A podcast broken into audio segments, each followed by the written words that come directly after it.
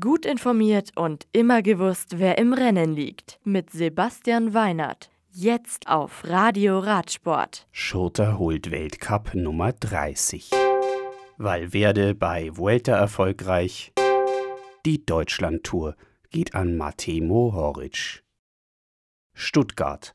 Die Schlussetappe der Deutschlandtour 2018 gewinnt Nils Pollitt von Katjuscha Alpizin vor Matej Mohoric von Bahrain Merida. BMC-Profi Damiano Coruso belegt den dritten Platz. Die Gesamtwertung gewinnt Matej Mohoric. Camino del Rey. Die 163,5 Kilometer lange zweite Etappe der Vuelta a España gewinnt Alejandro Valverde vom Movistar-Team.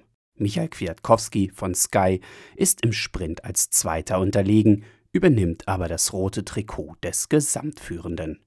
Dritter ist Laurens de Plus von Quickstep Floors. Emanuel Buchmann von Bora Hans Grohe belegt als bester Deutscher Rang 7. Morgen geht es über 178 Kilometer und welliges Terrain von Mijas nach Alorin de la Torre. Plüe. Das Bretagne Classic im Nordwesten Frankreichs findet seinen Sieger bei regnerischen Bedingungen. Das Rennen führt über eine 242,2 Kilometer lange Schleife. Nach der Rückkehr zum Startort muss dann noch zusätzlich eine 14,7 Kilometer lange Schlussrunde absolviert werden.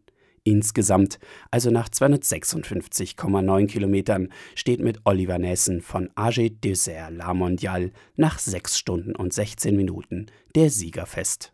Astana-Fahrer Michael Wallgren wird Zweiter, Tim Wellens von Lotto Sodal Dritter. La Bresse.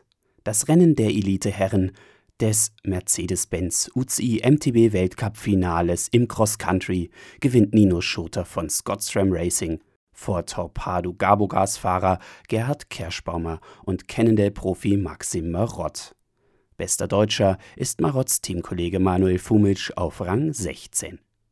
Bei den Damen ist es Yolanda Neff von Cross Racing, die sich trotz zweier Defekte in einem packenden Rennen neben dem Tageserfolg auch den Gesamtweltcup sichert.